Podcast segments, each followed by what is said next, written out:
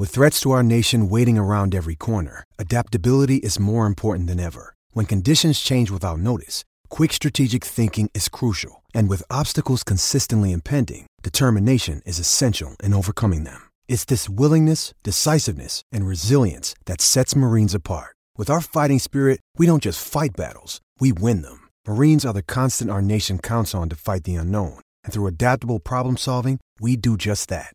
Learn more at marines.com. What's going on, guys? It's Mike Cerrone from the DC Crossover Podcast. Ben and I have been producing audio content since our teenage years. But now, don't we wish we had the tools you guys have to create and distribute your own content? Let me quickly tell you about our new sponsor, Anchor. Now, if you haven't heard about Anchor, it's definitely something I love using. One reason, because it's free, people. F R E E. As most of you may know, free is one of my favorite words, so don't get that mixed up. So, no charge to start up with Anchor. Now, let's talk about how easy it is to use. With Anchor, there are creation tools that allow you guys to record and edit your podcast right from your phone or computer. Super simple and super accessible from anywhere. Now that you recorded, how do you distribute to the streaming apps? Anchor does it for you, folks. Whether it be Apple Podcasts, Spotify, or more, they got you. Using Anchor, you can actually make money from your podcast. Straight hard cash, homie. Whether you have a handful of friends, family, or group that wants to hear your content, there is no minimum listenership. It's everything you would ever need to make a podcast in one simple place. Want to get started? Here's what you guys need to do. Download the free Anchor app on your phone or go to anchor.fm to get your podcast started today. Now back to our nation's capital with Cerrone and Simpson. It's a clown question, bro. And they're not even called Reese's Pieces. They're called Reese's Pieces. Reese's Pieces. they're pieces of Reese's. I'm a man. I'm 40.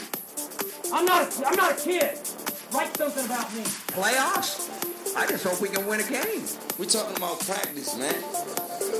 We're talking about practice. We're talking about practice. We ain't talking about the game. We're talking about practice, man. But they are who we thought they were. And we let them off the hook. This is what's great about sports. This is what the greatest thing about sports is. Hello? You play to win the game. Welcome to the DC crossover episode three, right here with Cerrone and Simpson. The Redskins get a big W over in Glendale, Arizona. And it's uh, it's been a great day for football, Ben. I mean, we've seen a lot of different games. Uh, we'll definitely get into the NFL week roundup uh, here a little bit later, but let's give our initial thoughts. Um, actually, you know what? Screw the initial thoughts right now. I'm just going to welcome you in and say, hey, man, Appreciate how's it, that. How's it going? and uh, are you ready for your Lions game tomorrow? Yeah, big uh, Monday night game. I don't know who picked Lions Jets to kick off Monday Night Football, but Oh, that's a fantastic I'll, game, man. I'll take it. Uh, but yeah, great. It's always great now the football is back. I mean, you, you start with that Thursday night game. We don't care about the Eagles. We won't talk about them too much. But uh, today, day filled with games, some close games, some good finishes, and Oh, yeah. the most important one, of course. Were the Washington Redskins, who looked fantastic today, and uh, that's why we'll kind of keep things for this show very Redskins heavy. I mean, completely Redskins heavy. Really, I mean, the Nats have been uh, underwater all weekend. I went to one of the games on Saturday. The one, the win that they got with Max Scherzer. They actually won both games Saturday. They finished around what 1.30 in the morning, I think, of game two. So I only went to the first one and said, "Screw this, I'm going to go home. I'm tired of being rained on." But uh, yeah, so we're not going to worry about the Nats. They've been washed out. The Hurricanes coming. Let's focus on the team that's getting the win uh, here today, and the Washington Redskins also. Sh- Mystics lose as well, uh, keeping with the DC theme. Yeah. You know they're they're now zero and two in their series. Unfortunate, man. They got to win three in a row now to uh, to win the the WNBA title. So uh, not much luck in, in everywhere else uh, DC wise, but the Redskins, the boys in the burgundy and gold, got the job done today. No doubt about it. And as we've said before, Ben has his you know Detroit ties and whatnot, but he grew up around here, and uh, he has his ties to the DC area as well. So yeah, he's basically a, a, a dual threat when it comes to sports, um, and uh, not not definitely at the quarterback position, right? Ben? Yeah, not, not, I'm not quite the run, runner and passer. I'm more of the, the Ben Roethlisberger, Okay. uh, kind of uh, the big guy. No one can tackle you? I hang in the pocket. Um, no, everyone can probably tackle me. I'll hang in the pocket. I won't move much, but man, when I uh, You didn't throw you didn't throw four picks today like he did. I did not. I do not. But when I see that lunch buffet, my uh, eyes get just as wide as Big Ben's do. Uh, seeing those uh, uh, linebackers bear on him. So uh, yeah, it's. Uh, I, I'm watching the skins obviously this season on the website dccrossover.com. We have some great skins coverage. I think sure. our man uh, Dan will be writing a recap of the game and, and some some highlights of the game. Um, expect that post from him either later tonight or tomorrow. But all things burgundy and gold and a big 24 6 win, that's for sure. Yeah, no doubt about it. We're definitely happy for the skins this uh, week one, and I tell you, it's. I mean, it was. Uh, I mean, I, I couldn't even. I can't even talk about it right now. I'm, I'm so stunned. And as Ben saw um, in my uh, my Twitter feed, I thought this was actually the best first half I have seen the Redskins actually perform in years. I mean, they obviously have their first win under Jay Gruden. Uh, he was 0 4 in his first four uh, Week One games as the Redskins head coach. In week f- uh, in year five, excuse me, uh, his first week has been a W against the Arizona Cardinals on the road, and a lot of pressure on him. You got, you got a new running back, new quarterback, uh, a couple new wide receivers. Josh Doctson hasn't really played too too much and you also have a, a new and improved young defensive line, uh, a new number two corner. I mean, you got uh, new guys everywhere, Ben. And that's the thing is that uh, as we get into our initial reactions here, what do you think Jay Gruden's thinking right now as as he's coming off his first victory as a Redskins coach in the Week One? Well, yeah, I think Jay Gruden's thinking, man, we've got a running game. I mean, we we now don't have to rely so heavily on, on Alex Smith having to air it out, and especially a Redskins team that receiver wise, they're they're down some guys. I mean, Mo Harris out. Uh, you had Cam Sims out. Uh, you had to really rely on. I mean, only three receivers uh, really got catches today in Crowder, Richardson, and Doctson. Uh, so, you know, you're going to have to go to the run game. So we saw a steady dose of AP and Chris Thompson. We also saw the tight ends and, and, and Reed and Davis Oh, yeah. play well too. But if you're if you're uh, Jay Gruden, you're thinking, man, we've got the, the running game that can, you know, make up for the loss in, in the receiver corps. Uh, but yeah, Mike, I agree with you. It was one of the best first halves of football. I think league wide. You got to think of. Uh, this week one, I mean, I know we had some high scoring. I know the the Buccaneers Saints game that was what like forty points between those two teams in the first half, something like that. But uh, for the Redskins to get uh, Alex Smith going early, you get the running game early. So you had Smith get a couple passing touchdowns. You had AP get his first touchdown. Man, I mean, and you shut out Arizona in that first half. That's the most important part of it. Is yeah, you put up 21 points in the second quarter, but you also kept Arizona off the board and made the Cardinals look awful. How bad did Arizona look, uh, especially in that first half? I mean, Bradford was able to clean it up a little bit. He still threw for one over 150, but man, that was a bad, bad first half for, for the Cardinals. That's for sure. Yeah, I don't understand how the Cardinals came out so flat. I mean, last year when you saw the Cardinals play, they lost David Johnson. They lost some of their offensive line guys. Uh, some of their defensive guys have been uh, hurt and different things like that. But I think the loss of Tyrann Mathieu really was a big deterrent. But I don't think it really, you know, I guess you could say, turned the tide of their defense being now all of a sudden horrible. Uh, I think when you're looking at the first half, it just didn't make any sense. I mean, I was looking at it and I was like, I also tweeted out this one time, I think as well. I was uh, active on my Twitter. I always, always am when the Redskins are playing. But basically, the Redskins had more points when they had 14 after their second touchdown. They had more points than the Cardinals had plays at that point in the ball game in the second quarter. Yeah. I mean that's just horrific. Yeah, it, I- it felt like the possession time was Yeah. was heavily in the Redskins' favor, and I think time of possession f- for the game is actually Skins finished with 38 minutes and eight seconds of possession. Arizona 21-52, and I feel like Arizona got most of that time in possession in the second half because that first half the Skins definitely dominated uh, the ball. And you know, if if we want to run through some of these stats real quick here, Mike. I mean, it. the Skins passing yards. I mean, just look at this balance, Mike. You got 247 passing yards by this offense and 182 rushing yards. Yeah. Over 400 yards of offense. You get the balance there of the pass game and the rush game.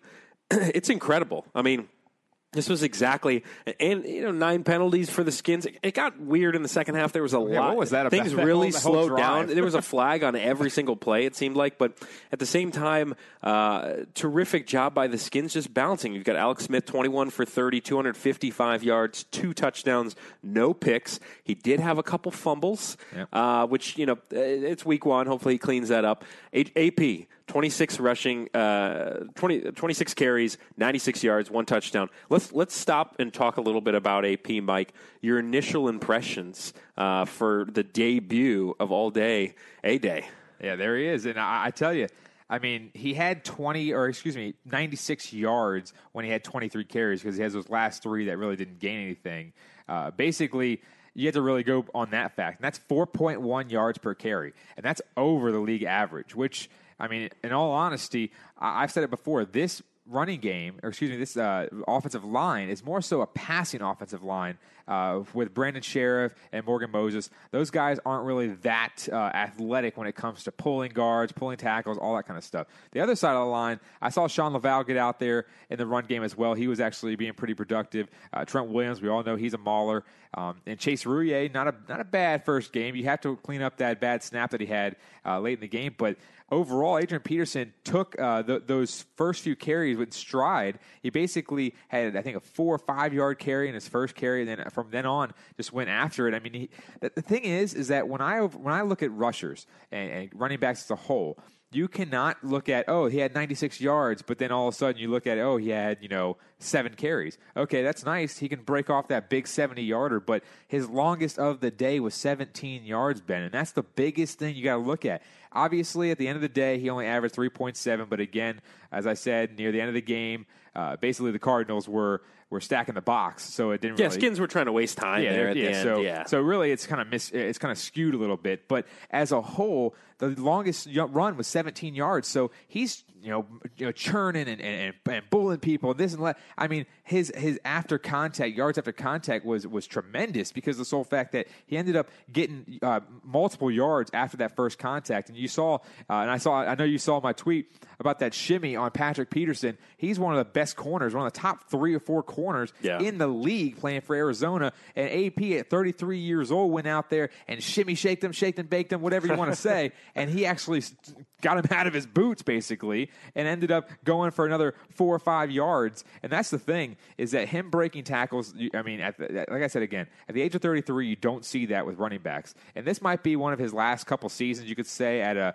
not even an elite level, at a at a, at above average level, you could say. Because yes, his line isn't spectacular, but it's so much better than we've had in the past, and that's the biggest thing as I'm seeing for AP. And that's why I told you before, if he stays like this, stays healthy, I think he can get over a thousand yards, and I think he can get at least 1,100 yards, like I said last week. Yeah, we were talking about that. It's funny last week about the uh, you know 1100 yard mark, 1000 yards, kind of looking at that, and all signs. Uh, again, we're going to highly overreact here in week Yeah. one against Arizona, but this is the only stats we have to work We with for this this season. But you, so close to that 100 yard mark here in week one, that's got to be a promising sign for Jay Gruden. That yeah, this guy we can go to him 20, 25 times a game and get that type of production. And I agree with you. The guy made some terrific reads. We saw him. Uh, you know, AP's the type of guy that, yeah, every now and then he'll give you the rush th- straight through the middle, but a lot of what his strengths are are taking a second, reading the holes, and being able to kind of bounce to the outside, move around. His strength, for sure. I mean, we saw a lot of good, good stiff arms today as well, but Terrific job for AP. You, you had Chris Thompson play all right. He only got five carries, but 65 yards. He also had the though. catches. Yeah, he had, you know, uh, put him out in the flat, get him Yeah. six catches, 63 yards, and a touchdown. Uh, that's the type of production you need behind a guy like AP is have Chris Thompson give you five or six catches and five or six carries and combine for over 100 yards of offense. That's Yeah. good for him. Anything else on the offensive side of thing, Mike? I mean, on the receivers, you know, Jordan Reed and, and Vernon Davis both played well. I mean, Davis only had one catch, but uh, it was a decent play. Jordan Reed played pretty well. Uh, receiving wise, though, I mean, Crowder and Richardson were really the only main targets on uh, on the receiving side of things. Doctson only was was targeted once. Yeah, the biggest thing I, I'm looking at with the receiving corps is that Alex Smith spread the ball around. And that's the biggest thing is that, with that that's the whole thing about Jay Gruden for last year is that that's why everyone was going against Kirk so many times is because of the sole fact that Kirk had his one or two reads and would be like, "Our one or two, okay, I'm going to throw it this way, or I'm going to throw it away, or or I'm not going to try to get a pick, or whatever it may be." And I th- also think that was because of the pressure of, of his contract, uh, you know, year and all that kind of different stuff, and the franchise tags, all the drama that went, went along with that. And trust me, that's a whole different story. We won't have to get into that. But the sole fact that when when Jay Gruden draws up plays, kind of like Sean McVay at the same time, he gives you three or four chances that have open receivers. And if they don't, if, if you can go through a progression, say, okay, I'm looking, looking, looking, especially pre-snap as well, and that's what Alex Smith has done over the past, is that basically if you look at him in the pre-snap, he's calling out audibles, he's doing this, he's, I mean, he's looking all over the field, AP calling stuff out, all this different stuff to the point where these younger receivers uh, like Jamison Crowder, Paul Richardson, Josh Doctson, all these guys know what's going on. Like, okay, go and do my route, and if the ball's there, it's there. If it's not, it's not. That's all it is. Because if you look at the target differential here, Chris Thompson, seven targets. Obviously, you know he's going to get more targets because he's coming out of the backfield. Then Jordan Reed, five targets. Crowder, four targets. Richardson, six targets. Doctson, three targets. So right there, it averages from around, or it goes from about three to about six for the wide receiving corps and Jordan Reed, if you want to call him wide, receiver. So overall, you, if you see him spread the ball around, that gives so many defensive coordinators so much trouble because who do you you, you, key in on? You saw uh, Josh Doctson uh, in, in spurts last year go out there and basically uh, you know, you know, catch one or two great balls and have a have a decent game here, and then a game where he was no show, and it's just like that. Also falls on the quarterback. And I'm not trying to knock Kirk in this, okay, but overall, you got to look at your quarterback and say, spread the ball around, give those defensive coordinators fits, because then they can't say, all right, hey Patrick Peterson, go sit on Jordan Reed and and and defend him all game. Or Josh Norman, you have to go on Larry Fitzgerald and, and get him all game. I mean, that's that's the problem. And and, and when you look at these type of uh, these type of games by quarterbacks uh, targeting different guys, that is the biggest situation uh, that defensive coordinators have to deal with because then you have to game plan even further than just trying to put your number one corner on that number one receiver. Let's move to defense real quick, Mike. do it. You know, we, we, we also talked about, and go back and listen to our, our previous episode if you wanted to kind of hear some of our, our season predictions. We kind of played some over under games. And uh, defensively, you give up six points on the game. You'd call that a great day defensively. Uh, Quinton Dunbar gets his pick. We saw the corners and the safeties and the linebackers all play really, really well. Zach Brown, five tackles. Swearinger, five tackles. Montae Nicholson, five tackles. Uh, and then we know Dunbar got the pick. Uh, besides that, you know, one of the one of one of the things I was really excited for going into this game was was Payne and Allen, and kind of seeing Oh, yeah. how those guys were going to do against this Arizona line. And you know, I was expecting a lot more than what we got. I mean, Da'Ron Payne, two tackles. Uh, Jonathan Allen, no tackles. Uh, so. I think it, it is week one. They're going to figure it out. Now, you did have Matt Ioannidis play well. Um, he forced a fumble, or I believe, and he got a sack, I think. Um, but I, I, I was expecting a little bit more, but great job by the secondary. Great job by the linebacking crew, the cornerbacks. Um, the line, though, Mike, we, we didn't see a whole a whole lot of sacks. We didn't see uh, a whole lot of production out of the two guys that I was kind of most excited to watch tonight. Yeah, I mean, overall, when you're looking at those two guys, you also have to look at how they're trying to keep Jonathan Allen and Da'Ron Payne kind of healthy, and also being up so early in the ball game. Obviously, the first quarter was uh, pretty much after that first drive where David Johnson hit a couple good runs, uh, so on and so forth. Basically, they settled in after that. Yeah. and I think overall, when you're looking at the rushing stats. I mean, David Johnson, he's averaged 4.1, but he only had nine carries. And this Edmonds guy, this Edmonds character, whoever this guy is, he had four carries, 20 to 24 yards. His longest was about 10 yards. So that wasn't too big for three for uh, about 14 yards. So that's not that bad either. But overall, when you're looking at their rushing stats as a whole, they got 68 rushing yards. So they said Da'Ron Payne, he's not going to go out there and make sure to rush the passer for passing downs and all that. They said that he's there and he's that immovable object that offensive linemen have to basically double team, which actually actually helps out in this type of defense in the three four. It actually helps out those outside linebackers, which again we didn't really see too much of today, except for maybe Ryan Anderson's late sack, which was nice, but overall, you got to look at uh, the bigger picture as okay, they're up 21 at halftime. So the Cardinals offense was like, okay, I guess we got to start throwing the ball a little more. Yeah. Uh, which Sam Bradford was terrible at. Um, basically, you know, 20 for 34, 153, and, and an interception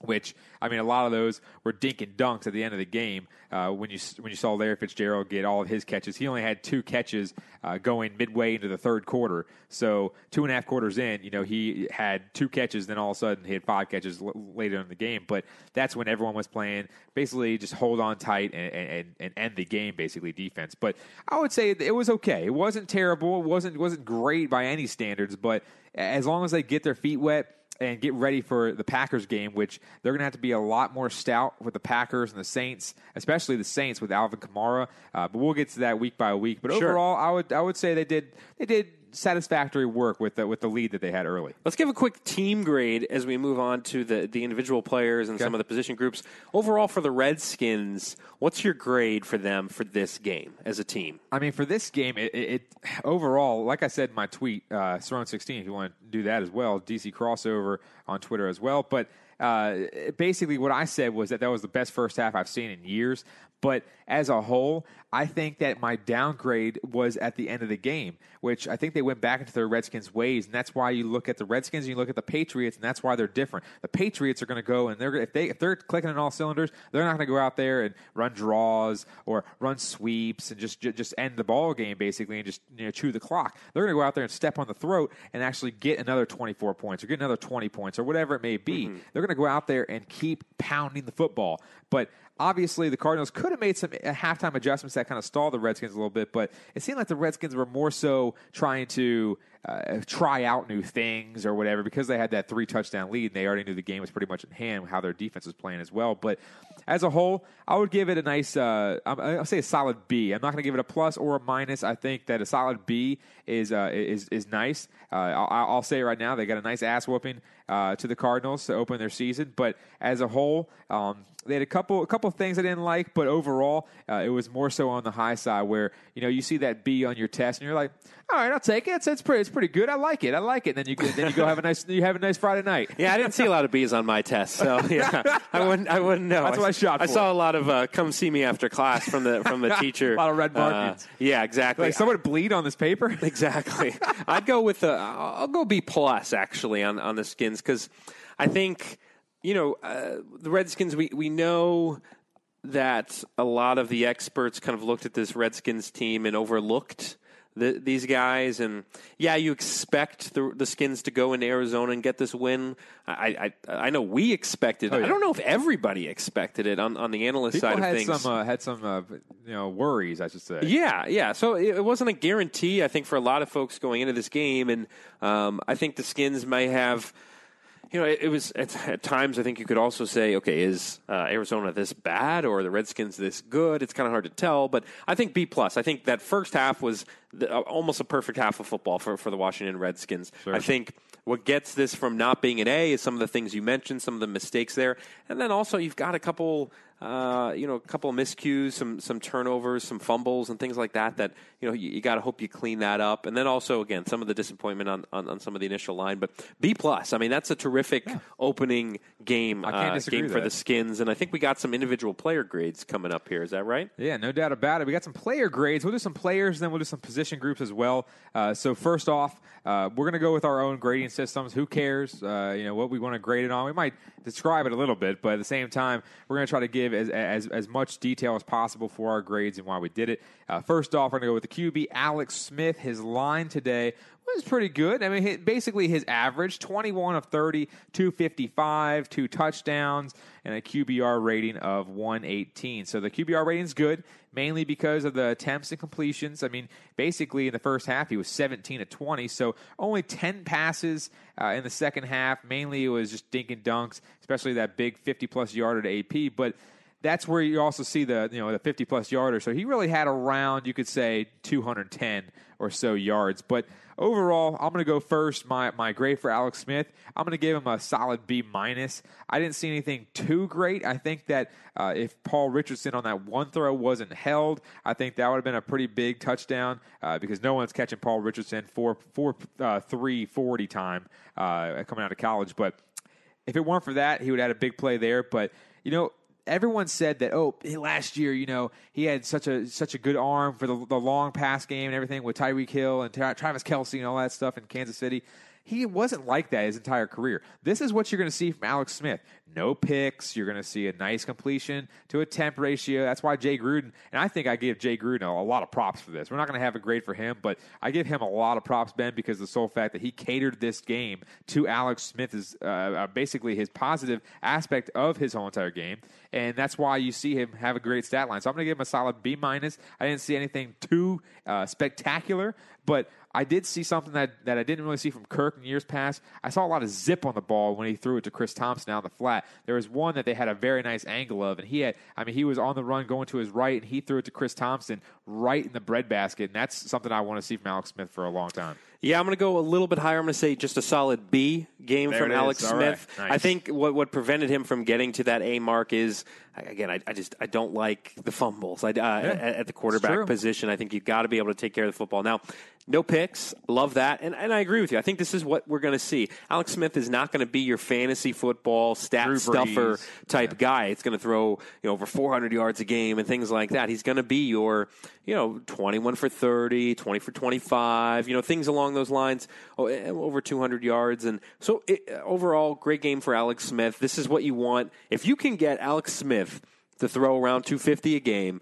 A couple touchdowns and have Adrian Peterson do the run production that he did, then this offense is set. I mean, this is this is the type of offense they need to and have A- AP, you know, carry the football 20, 30 times. Um, I, I, I agree with you. No, no real deep shots from Smith. It was a lot of kind of short passes in the flat and uh, things along those lines. But I'll take it. So solid B for for, for old Alex. And speaking of Al- old Alex. old Alex, he Old is, he, Sir Alex he- Ferguson? He, he is old though. Speaking of our old friend Kirk Cousins, I know we're going to do a, recap later, but I will mention Cousins twenty for thirty six today, two hundred and forty four yards, uh, through a couple touchdowns, um, no picks and uh, was sacked three times. So pretty similar numbers actually to what Alex Smith had today. Now a little different, uh, you know, crew uh, on the wideouts. You got Stefon Diggs. Uh, There's no Stefon Diggs really on the, the Washington Redskins, but really. uh, but yeah, just just wanted to mention that real quick. But Alex Smith, so a B minus from you, B from me. And that's another thing I'll, I'll just I'll just quickly touch on is that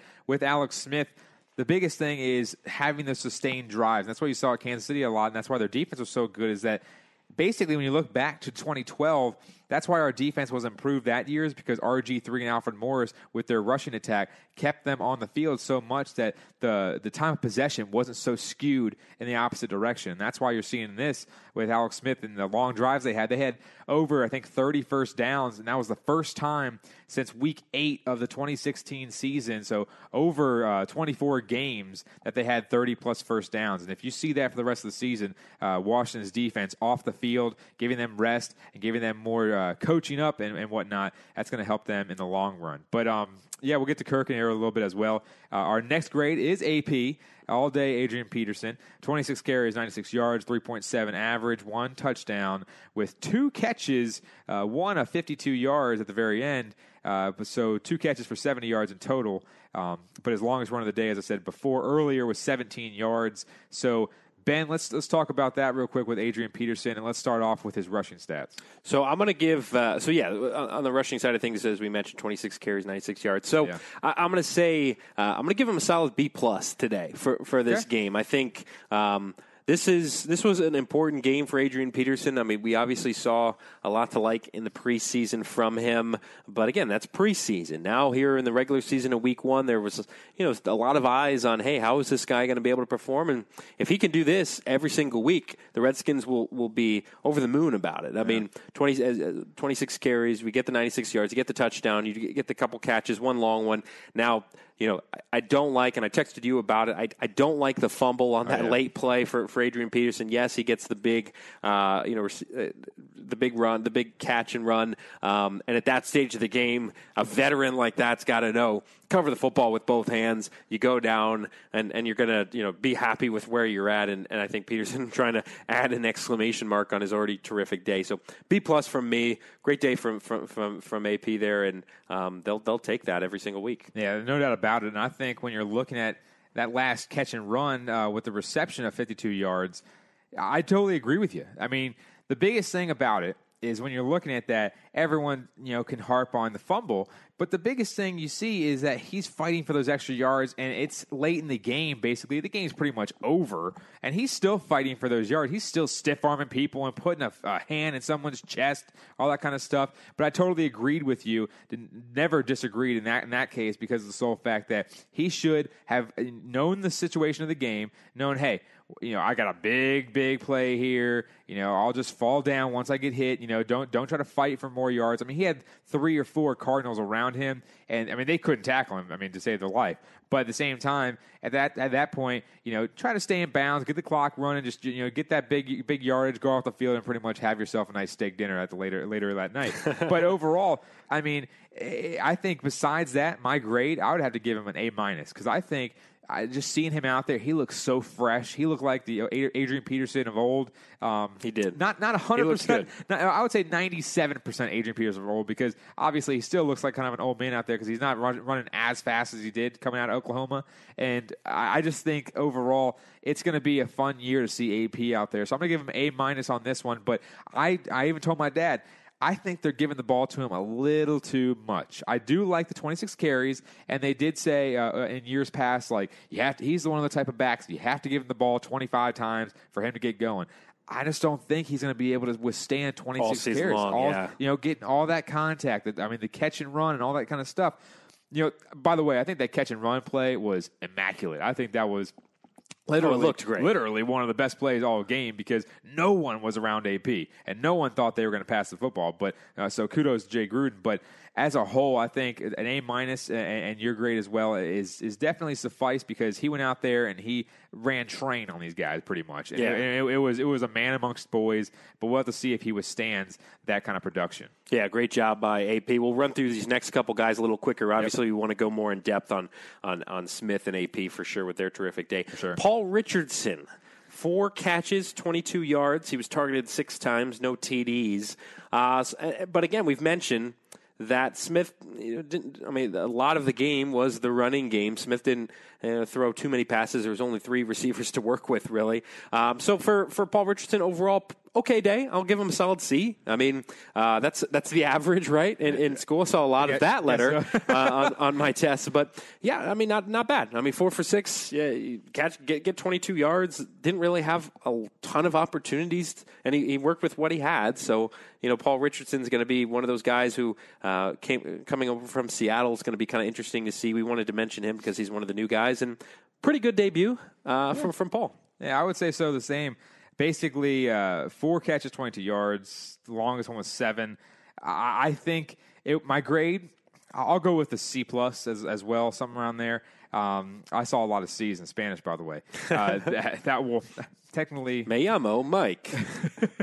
I think it, Miguel. Yeah, that's, that's right. That's right. Yeah, Oh, Miguel, Miguel? Miguel. Yeah, Yeah, yeah. Miguel. yeah. Um, see, that would have been a test I failed. I usually went with the uh, me gusta hamburguesas. I only knew the Las Papas Fritas, French fries. So yeah, yeah. See, hamburguesa and I- Papas Fritas. Whenever they said at the end, we're getting off track here. But whenever they said at the end, like, okay, you got to write, you know, a paragraph or two about you It'll going be all food. You going to the store. I was food. like, I was like, ooh, mi amo. I know what type of store it's gonna be. Grocery, that's I'd for al- sure. And I'd always have everything with cheese. I'd always say con queso. I always say with cheese. Oh, yeah, of So- course. just so it adds an extra two words. Um, but anyways, uh, go there you go, go off the rails. Um, basically.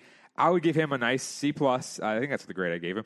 But uh, I mean, if you didn't, if you didn't get held on that one play, like I said earlier, it would have been uh, a bigger day for him. But overall, good start. You know, uh, Alex Smith again. He we were up by so much they had to start running the football in the third quarter, so a little bit less opportunities. But overall, C plus for Paul Richardson.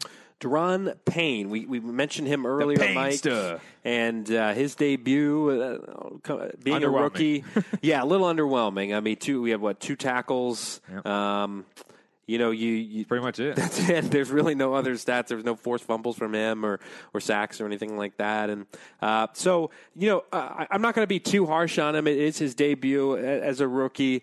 Uh, I'll give him, uh, again, uh, just like I gave uh, Paul Richardson, I'll give him a C. I mean, I, I want to see more out of Payne. I think, obviously, with Payne and Allen, we're going to see defenses uh, or offensive lines key on those guys. Um, so maybe they're not going to be able to make as big plays, and we're going to have to see guys like like Ioannidis make the type of plays because he's not, you know, being double teamed and things like that. So, uh, you know, but C. Uh, it, it was not the debut I wanted out of Payne. I wanted to see more for sure. I'm, I'm going to go with a, a- a C as well. I didn't really see too too much out of him or Allen, like you mentioned, but as a whole, I think that.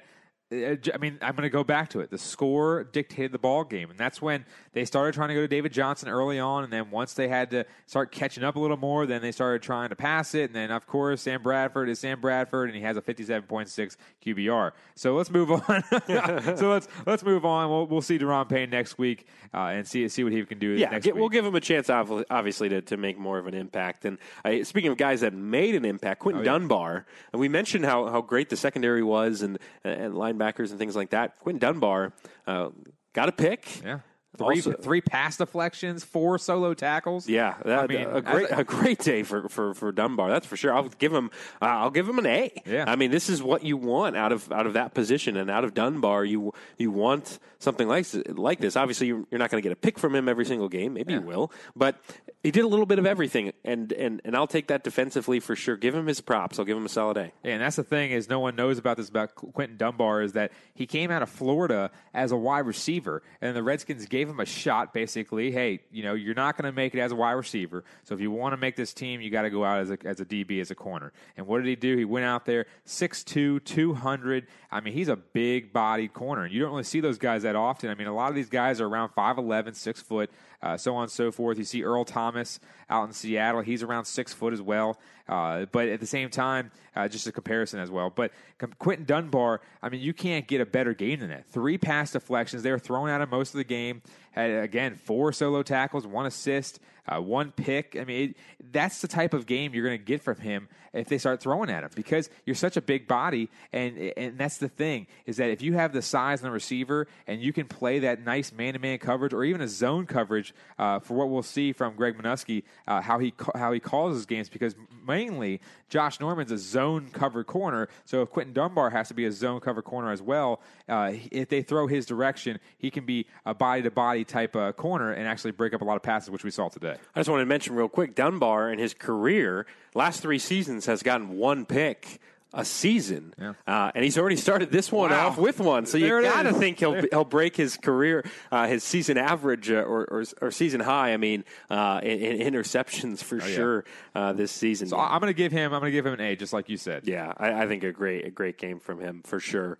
Um, I guess we'll move on to some of the position groups here. Uh, we'll, we'll we'll start with the running backs. Um, and and Mike, I mean, a, a great day for for these. For I mean, we mentioned AP stats. Chris Thompson, five carries, sixty five yards. Uh, Rob Kelley got three carries uh, for seven yards. Um, and then Alex Smith even got in the action a little bit, ran a little bit, only for 14 yards. But Yeah. we won't really count him in that. But but Peterson, Thompson, and Kelley, um, overall, pretty nice day from from the running back crew. They got the one touchdown. I'll go with a solid B from from from the backs today. Yeah, I'm going to go with a B plus. I think 182 is a very, very good uh, number to have overall. I mean, the biggest thing is Chris Thompson. They got him involved early on and a little bit later in the ball game. Obviously, you don't want him being the guy uh, to start quote unquote wasting the clock and everything at the end of the ball game. You want a guy like AP or Rob Kelley in there. Uh, but overall, Chris Thompson on first downs and also in certain other situations where they had some nice zone runs to the outside, that's where he's most lethal is the outside run.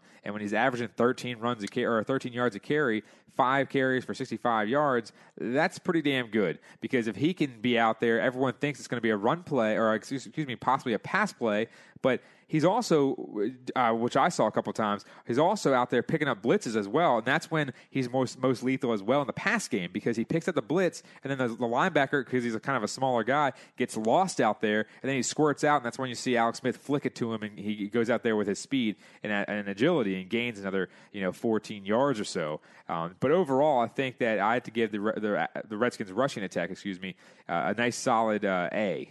I think. Is that what I said? A, A minus? I don't know what I gave him. They did, it did all right. I think you're somewhere in the B range, but yeah, yeah. I mean, it was a great day. It was a great day for them. And uh, what about the receiving corps? The receiving corps as a whole, I definitely will give them a uh, a solid B B minus. I think uh, uh, they did okay. Josh Doctson had one nice catch when a, when a receiver was dra- or a, excuse me a DB was draped all over him. Chris Thompson was the main guy out there for the most part, just like David Johnson was uh, for the Cardinals. But overall, I'll give them a solid B minus. I think they need to improve a little bit better, uh, but that all comes with time with these young receivers. If we're throwing in the tight ends, I'll give them a B plus because Jordan Reed had a very nice day, uh, his touchdown catch, and then also four four catches for 48 yards. So um, B plus. Uh, you said it. I mean, there wasn't a ton of targets, but 255 receiving yards. If you throw in that that Adrian, Adrian Peterson uh, pitching catch, I mean that kind of helps the overall stats there. As he had the most receiving yards out of everybody.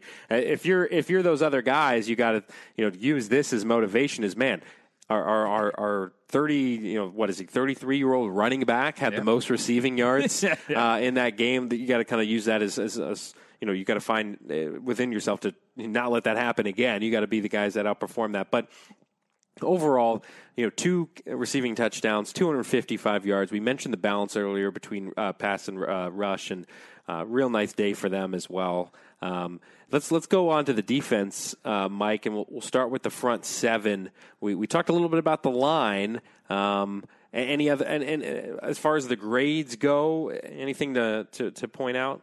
Uh, with the front seven, I would go with a, a as a as a front seven. I'm going to go with I would say a C plus. I think the the defensive line did did okay. Uh, it's a very young defensive line, uh, but as we saw last year, as the games went on, uh, Jonathan Allen got stronger, Ioannidis got stronger, and, uh, and obviously, uh, but after our episode last week, Anthony Lanier, who I was very surprised, got released um, uh, on the, the physically un, un, unable, unable to perform list, the pup list, as they say. Um, they basically got rid of him because they picked up another guy that got dropped from a different team, and um, that was kind of shocking. But as a whole, uh, the front seven, I think that Mason Foster against a guy like David Johnson, he needs to speed it up a little bit because he needs to get out in coverage because that's the one thing that's going to knock our defense is the linebacker coverage uh, with these fast uh, running backs and these different guys coming out as a scat back. So I think I go with a, a solid eh, C, C minus, C plus, somewhere in the middle there.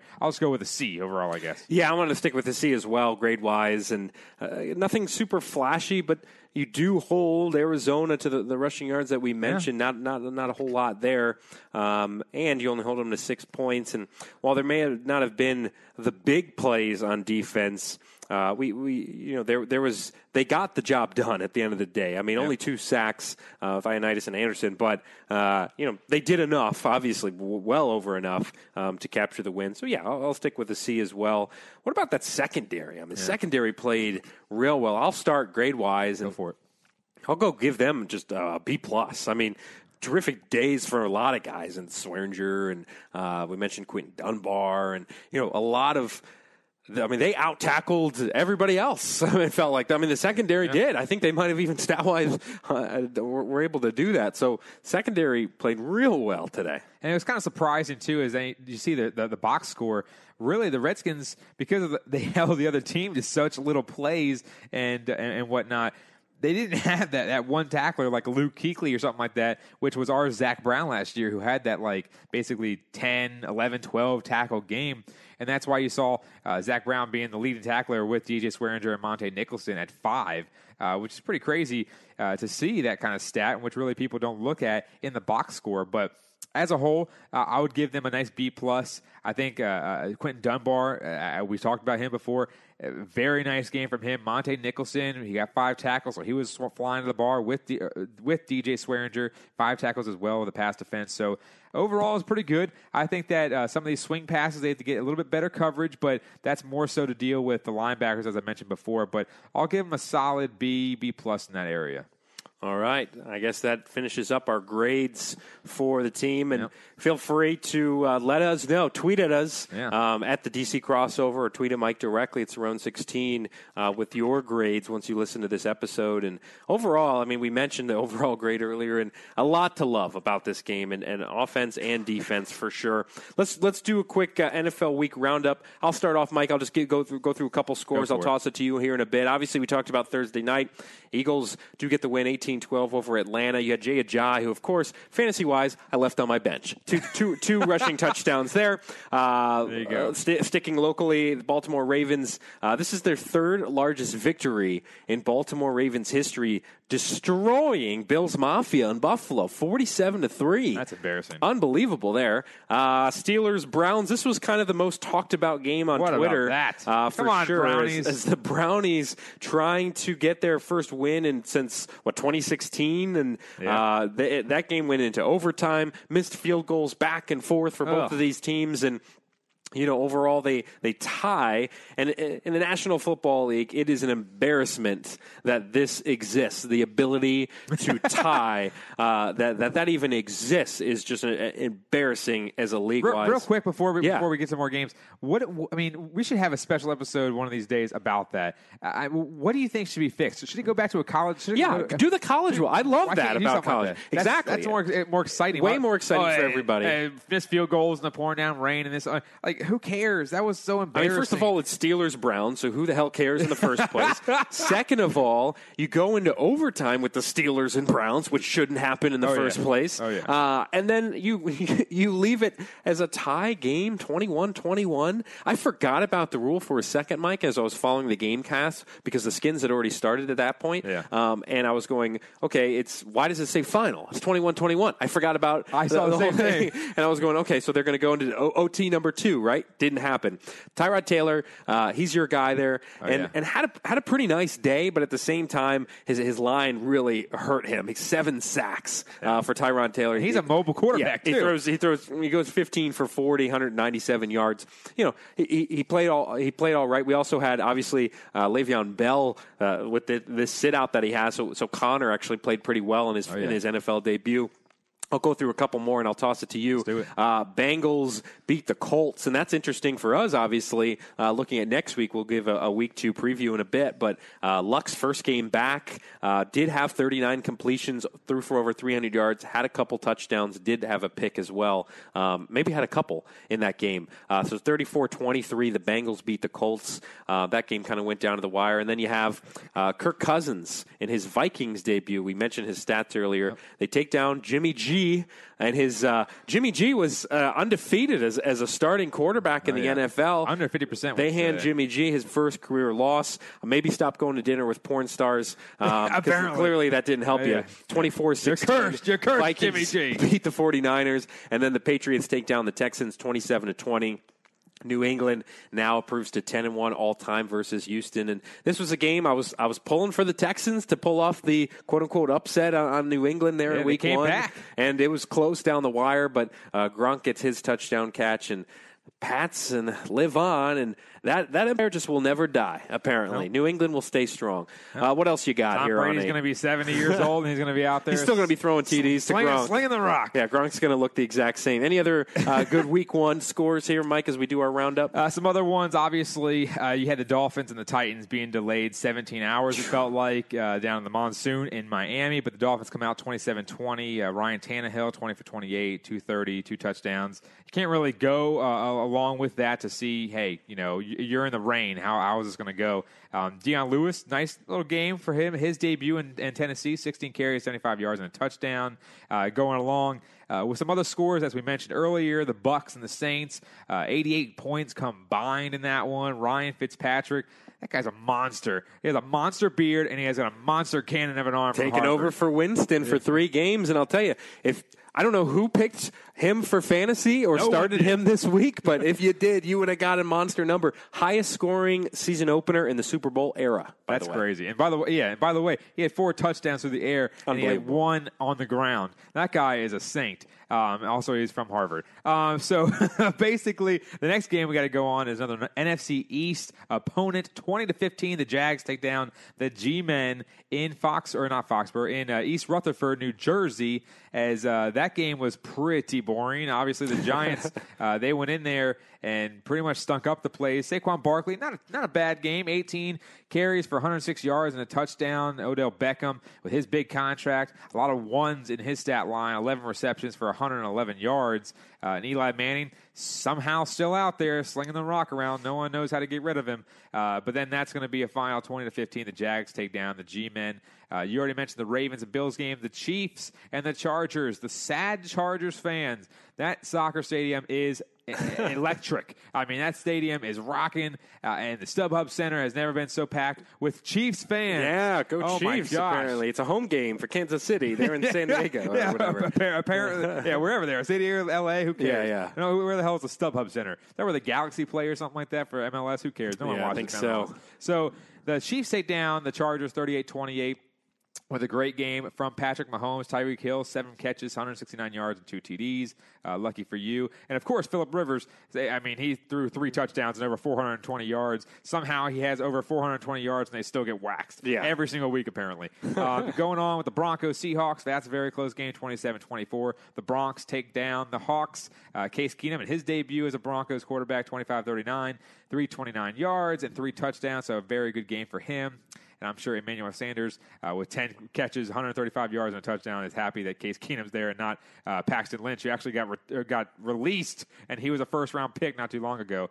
And uh, another game that I'm very happy about: the Panthers took down the Cowboys. Absolutely. that's great. 16 to eight in a weird looking game, but the Panthers. One thing to note for the Redskins: the Panthers come up, I think, in like week five or six or so, something. Not five, not week five. It's I don't know, it's somewhere in the in the early weeks here. And uh, Luke Kuechly, I don't know exactly what his diagnosis is. He went out later in the game. Greg Olsen went out with like a foot injury or something like that, and also Williams went out as well for the Panthers. So a lot of injuries for the Panthers, but they did take down the boys in Carolina, sixteen to eight. And also you got the Monday night games, uh, Ben's Lions against the Jets. Uh, that's a great week one game, uh, and then obviously the later game, uh, Jon Gruden in L.A. or excuse me in Oakland, uh, moving to Las Vegas for the Raiders again against LA. That's what I meant to say. Uh, with Sean McVay in the Rams, that's going to be a 10-20 start. No one's going to watch that game because no one has to, you know, Yeah. no one has to get up for work or anything. Yeah, who can watch a, Monday Night Football at ten twenty at night, and uh, and the other game, of course, Sunday Night Football. That's going on right now as Yep. we're recording this, so you'll probably know the final when as we're watching right now. It's in the second quarter, and Chicago's up ten nothing over How about Green that? Bay. How about that right now? Yeah. Green Bay in at home right now, down ten nothing to the sorry Bears. Trubisky's debut in Lambeau. Khalil Mack too. Yeah, Khalil, Khalil Mack After as that- well after that big after the one. trade. So We're gonna take we're, we're gonna take a quick break and we're gonna come on back uh, for our, our, our, our next segment here uh, for the week two Redskins preview right here on the DC crossover. So stay tuned. We'll take a quick break and come right back and play a little over under after the preview for week two of the Redskins.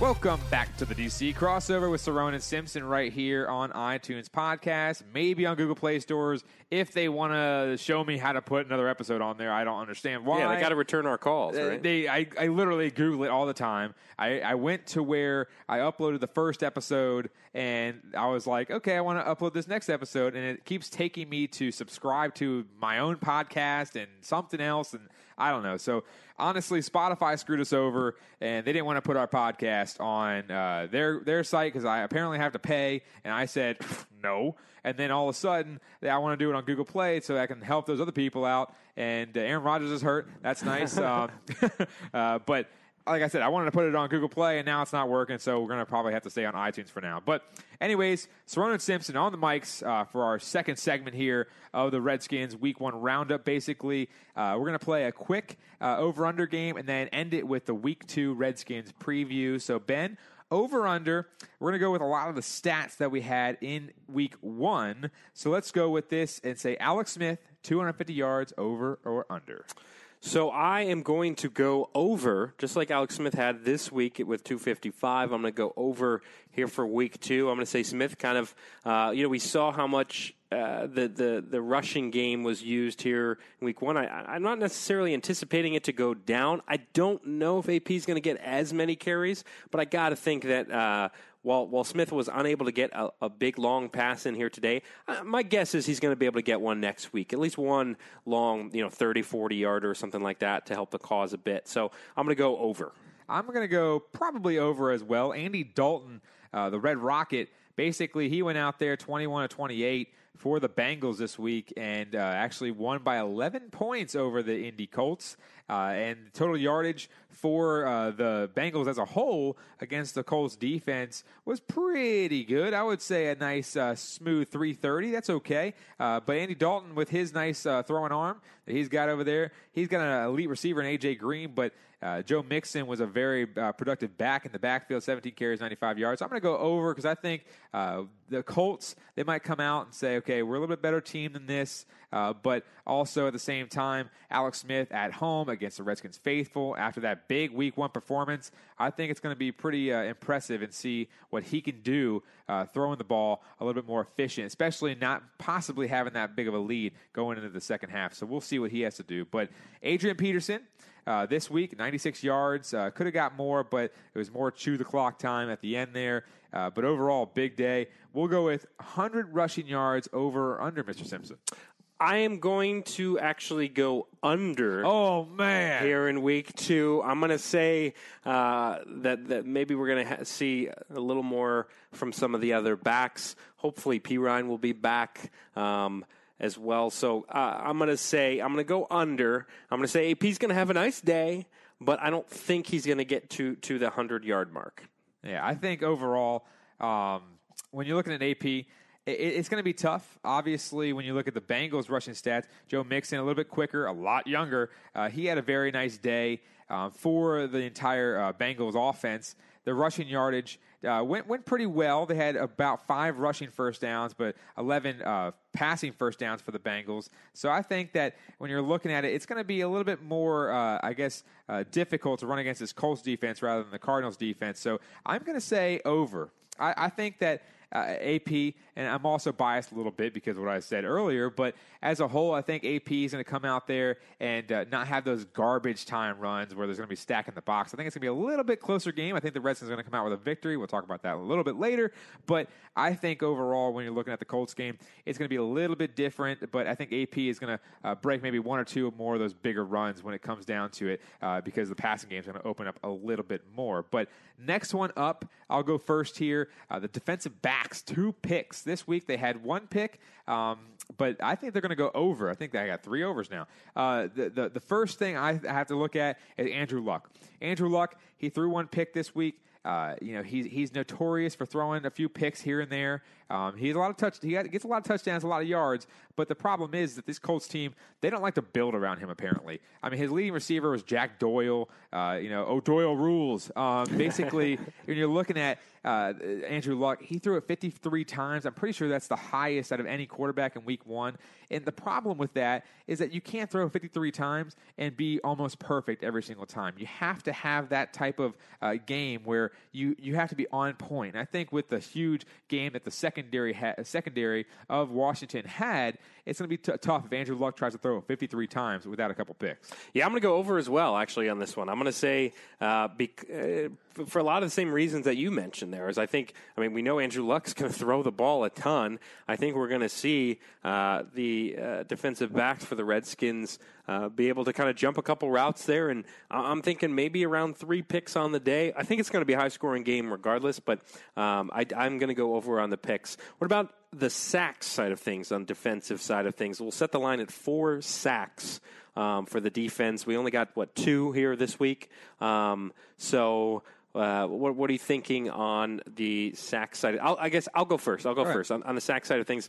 I'm, I'm going to go with Ooh, four sacks. That's a big day for the defense. I'll, I'll I will go with you know what? I'll go for it. I'll go for the over. I'll say we're, this is going to be Do a it, breakout man. game Do it. for Da'Ron Payne. I think uh, I think we're Yeah. going to see Payne uh, influence the this game to do it, too. a lot more than uh, he did there in Week One. And I'm going to make uh, I'm going to say he actually collects two sacks himself. Probably Ioannidis gets one. Allen might get one as well. I'm going to go with uh, the over for four sacks. I'm going to go over as well, my fourth over in a row, just because of the sole fact, as I said before, when Andrew Luck drops back, his team sucks. So basically, when you look at Andrew Luck, he has to throw it 53 times, and that's the problem with a lot of these teams. Is if you don't have a run game, which I told you before, Ben, they have this guy, Mr. Wilkins, whoever the heck that guy is. I never heard of him in my life.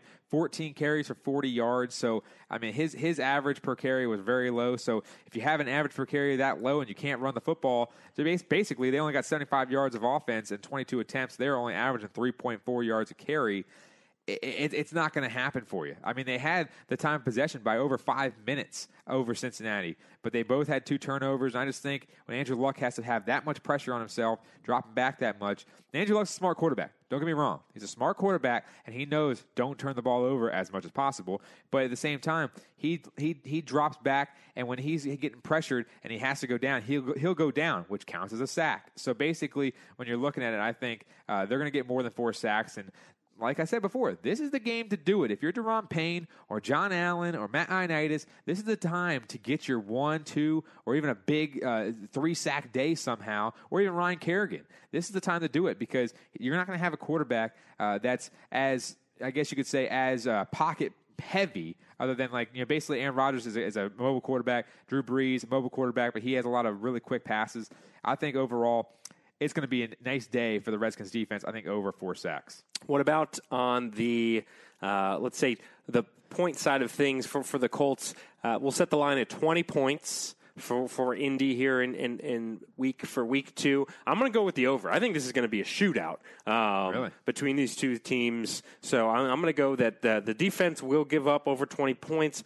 Um, uh, I'm not going to give my game prediction yet No, for, for the no, win or no, loss. sir. You hold your we're horses. get to that in a You second. hold your Colts. But I will go with the over for 20 Pull back on those reins, I man. will. I will. I'll, I'll go with the over though. I'm definitely going to go. Um, yeah, um, I'm going to probably go. I'm going to go under this one. Okay. I think it's probably going to be. I don't know if it's going to be a shootout. I think the Redskins are going to have the time of possession game as well because the Colts defense.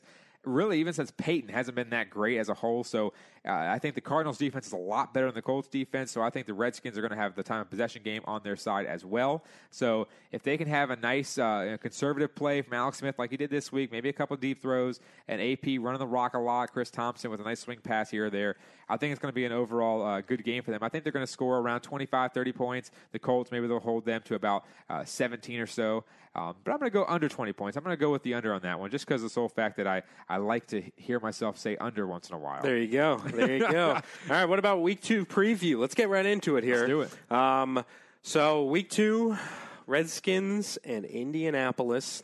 We, we discussed earlier the Colts losing 34-23 in their week one matchup with Cincinnati. Uh, things to look out for here, Mike. I mean, I'll, I'll start with a couple. Obviously, Luck threw over 50 times last game, uh, with their rushing game only generating about 75 yards. Their Jordan Wilkins, 14 carries, 40 yards uh, for Indy. So, you know, you got to think Luck is going to be pass heavy again here in, in, in week two. We're going to see that probably all season long from this team. They don't really have much of a running game. Uh, we did see Eric Ebron make four catches at the tight man. end.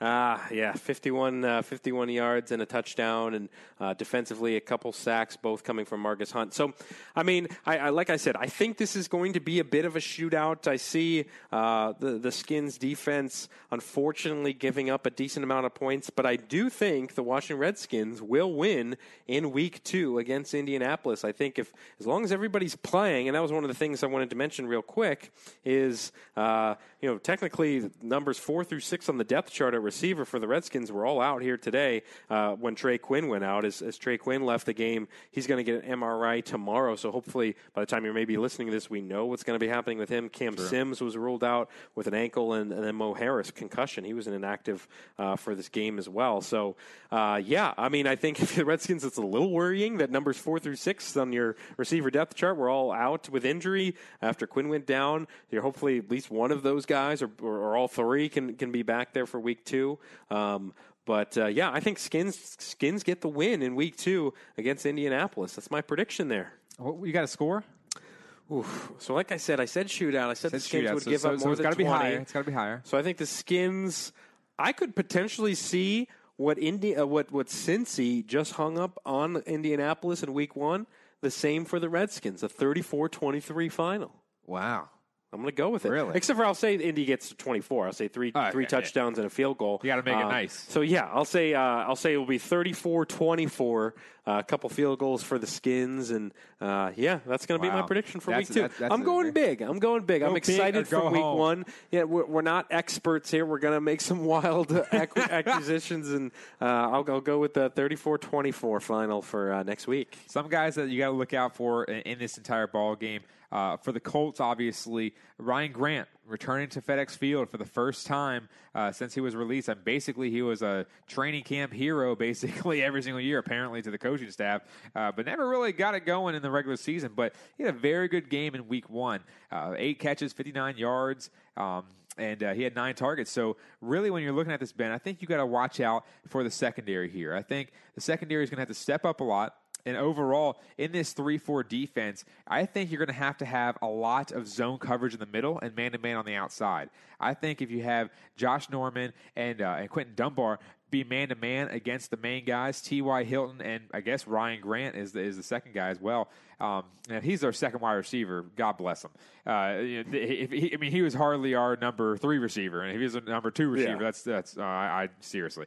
Um, but Eric Ebron always got to watch out for him. As, but as you said, he drops a lot of balls, so he's susceptible to that. Um, but Jack Doyle, another good tight end, uh, you got to watch out for. So the Redskins are notorious for giving up a lot of balls to tight ends. So uh, an Ebron Doyle combination right there. They had 11 yards, or excuse me, 11 catches for 101, or excuse me, 111 yards uh, and one touchdown. So overall, you got to watch out for Andrew Luck and his uh, mobile ability. So I think a lot of this uh, situational uh, rushing has to go with five rushers. I think you got to have Ryan Kerrigan and whoever's playing the other outside linebacker. You never know uh, on the outside because they're always interchanging. If you if you have those two guys rushing the outside, the three guys in the middle uh, with Ioannidis, uh, Allen, and, and Payne. If you have that those guys clicking on all cylinders, try to get Luck off his off his game a little bit and uh, and maybe get a few sacks. Uh, as I said, I think either maybe five or six, maybe. Uh, but I think overall, if, if you if you stop that that I don't think their their receiving corps is too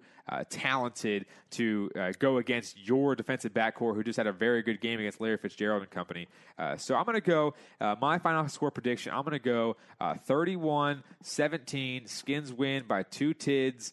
And yes, I call them tids. Um, Nice. but uh, this is how I how I do it. Um, you know, I thought it was funny. Uh, but uh, uh, you know, they're going to win by two touchdowns basically, and they're going to come home with the W. And or actually, they're going to be at home uh, with the W. Funny note is, you know, it's amazing. Adam Vinatieri still playing, still kicking, three for four field goals uh, today. with Swinging a that- swinging that leg. 51 yarder from him as well. And again, we're, we're watching the Sunday night game uh, live, so we're seeing Aaron Rodgers was carted off the field. And so, what is it, Kizer now? Um, is, uh, I believe, the they, backup they just picked quarterback. him up. They picked him up not too long ago. so he's he's already playing here. Yeah, there he is. Uh, Kizer playing for Green Bay. So they're already down uh, ten points in the second quarter at home, and now they lose Aaron Rodgers, the big contract man. Uh, hopefully, I mean, obviously, that? we're not going to wish any guy to get uh, you know super injured. So hopefully he, he's back. But that you hate to see that uh, after signing the giant deal, and then in game one in the first half, he's already uh, carted, dr- driven off the field Well, hey, for further examination. Th- th- thank the Lord I'm not playing fantasy this year because I actually the first time I drafted a quarterback in the first round was Aaron Rodgers. I think two years ago when he got hurt for the entire season. Oh. So so basically uh, that's why I don't draft quarterbacks in the first round because you never know. No, no, you got to go. Got to go a little bit later, but uh, yeah. So we both are thinking a Skins Week Two victory. It is a one oh what a one oh five kickoff um, next Sunday. Um, so that that will be fun, and uh, we'll be doing our, our post game stuff after that as well. So you'll be able to kind of hear, hear that and then obviously follow our coverage here this week leading up to that game, not only recapping uh, week one, but also preview again, continuing to preview week two. No doubt about it. And then the other NFC East teams to Yeah. just uh, lay that out here real quick uh, against the Redskins. Obviously, the Philadelphia Eagles going against Ryan Fitzpatrick down in Tampa, the gunslinger down there. Big ride. Uh, tickets are going as low as one hundred fourteen dollars. So there you go. Um, and then New York uh, against Dallas Sunday night football game. So that's going to be a very good game. We'll keep our eyes on that for sure. Yeah, so two zero and two te- or zero and one teams right there. Not trying to start the season off zero and two. Uh, I'll probably be rooting for the New York Football Giants in that one because I hate Dallas. But overall, that's our Redskins uh, little preview for next week against the Colts. Definitely check out all of our social media sites, DC Crossover on Twitter. Also go on Facebook, the DC Crossover Podcast, and also check out our podcast right here on iTunes. Uh, and and you can also subscribe, rate us, uh, review us, do whatever you want to do there. Send it out to your family and friends. Uh, just don't tell anyone to not give us a rating. We want those stars, people. We want to be dancing with the stars all night long. Absolutely. Give us the ratings for sure as we just see Khalil Mack and his Chicago Bears debut force the fumble, rip it right out of uh, DeShone Kizer's hands there. Look at that. That's crazy. Wow. Mack, obviously, big news with the trade there and already making an impact apparently for, for That's a good thing about Nation. doing this podcast, man, is that we get to sit here and watch a football game while we're talking about football. Yeah, and you guys listening right now already know how this game turned out, but Yeah. you know we're, we're keying on a couple moments there. But yeah, definitely rate and review it. Um, feel free to reach out to us via social media. Then also, of course, as always, check through the website uh, for not just Redskins, but also uh, we're talk- always talking Wizards and Nats and Mystics and uh, and of course Caps as we approach uh, NBA and Yeah, it's gonna be a, it's gonna be a really uh, heavy Redskins next next couple weeks just because of the sole fact that the Nats suck, and uh, and we'll see what happens to them. Uh, with uh, we're actually once they start getting to the off season with all the signings and different things like that, um, we'll also get into that as well. Uh, of course, Caps and the in the Wiz, the new look Wiz, and the the defending Stanley Cup champion Capitals, and uh, the Mystics finally getting to their first WNBA finals. How many teams are in that league, anyways? Like eight. Um, it's like, I don't know. It's like that's like the Arena Football League where the Washington Valor ended up getting to the championship and won it when they when they I think they won like two games all season. It makes no sense. But the WNBA, the Mystics, they ended up uh, going to the finals. They're down two nothing right now. Yeah, uh, they play the, uh, Wednesday yeah. in Game Three back at home, and uh, well, not real. Really, they're home. They're playing at uh, Eagle Bank Arena there in Fairfax as, Yeah. as the Capital One Arena goes under Home of the. Patriots! Yes, home of the Patriots, the future A10 uh, champs this season. I'll tell you. That's right. Uh, George Mason Patriots. But yeah, Game Three Wednesday night, 8 p.m. Eastern. Um, you know, even if you're not a giant, if you haven't been following the team all year or something like that, it's still a DC team Yeah. On the verge of, of greatness and trying to capture a, a, a championship. So definitely give the support uh, to the Mystics as they hopefully they have to win three straight games to capture WNBA final. It's a best of five there in the WNBA, and they're down 2-0. So they're going to need some of that uh, Hey, some of that magic for you, ne- sure. you never know about it too with uh, Elena Delle Donne. She's one of the top three NBA players uh, in the league right now. Absolutely. Uh, so she's also a local person. I guess you consider it local out, out in the University of Delaware. She's a blue hen. Uh, but um, so overall, uh, if you want to go support them, check out the tickets on there. If they get to a game four, uh, Mr. Simpson may be at that game. So I've got say, the tickets. So say, hey, hey, Ben. Fingers crossed. Hey, there you are. Um, and then uh, he doesn't do autographs, so don't ask him. You'll probably Um, see me on TV. I'll be by the visitors bench. I think I'm like fourth row or something like Oh, fourth that. row, So, okay. Yeah, I'm a big big spender there for the WNBA. yeah, yeah, the closest I'll get to an NBA final is the WNBA final. So at the Patriots Center. I'll, I'll go all up. yeah at the Patriots Center. But definitely stop by and say hi if you are at that game for sure. He's gonna be wearing his Mystics, all of his. I got my. Delle Donne shirt. Trust me, Uh, Amazon Prime. Is man. it a jersey? It's a jersey. I, I'm I'm really into jerseys. What's now. up with people in jerseys nowadays? We'll get into that later. But the jersey thing, I, I mean, I'm all about the jersey, but I understand it's too much money and whatnot. But the jersey thing, everyone's it's like a new I fad. love the jersey. Everyone loves the jersey now. You can get a good jersey for twenty bucks. Yeah, 20 bucks. Uh, good uh, quality jersey costs you you know 100, 150 depending on the team and the sport and all that. So might as well go with the jersey, a little more comfortable. Yeah. Um, sometimes you don't want to get spill any ketchup or, or honey mustard on your on your jersey, so might as well spill it on your jersey. Nah, you might you might as well. If you're going to spill it, you might as well spill it on a shirt rather than a jersey. A lot Absolutely. less money. That's going to be the DC crossover right here on iTunes, and also check out the DCCrossover.com for all of our great writer, write-ups and uh, writers as a whole uh, for for all your DC sports needs. Also, we're going to introduce a new segment possibly next week uh, with our good friend and buddy Danny Noakes. He also is in the radio business down south in South Southern Virginia, so we'll also get a little bit of uh, outlook, outlook, not outlook, uh, the outlook. I make. I don't even know what that means. Uh, the outlook on Virginia Tech football. I'm a huge Hokie fanatic, um, and, uh, and Danny Noakes has the inside scoop for the Hokies down Southwest Virginia. So we'll also check out for that. Hopefully next week. So come back and check us out right here on iTunes. For Ben Simpson, I am Mike Throne signing off for the DC crossover episode three right here on a beautiful Sunday night.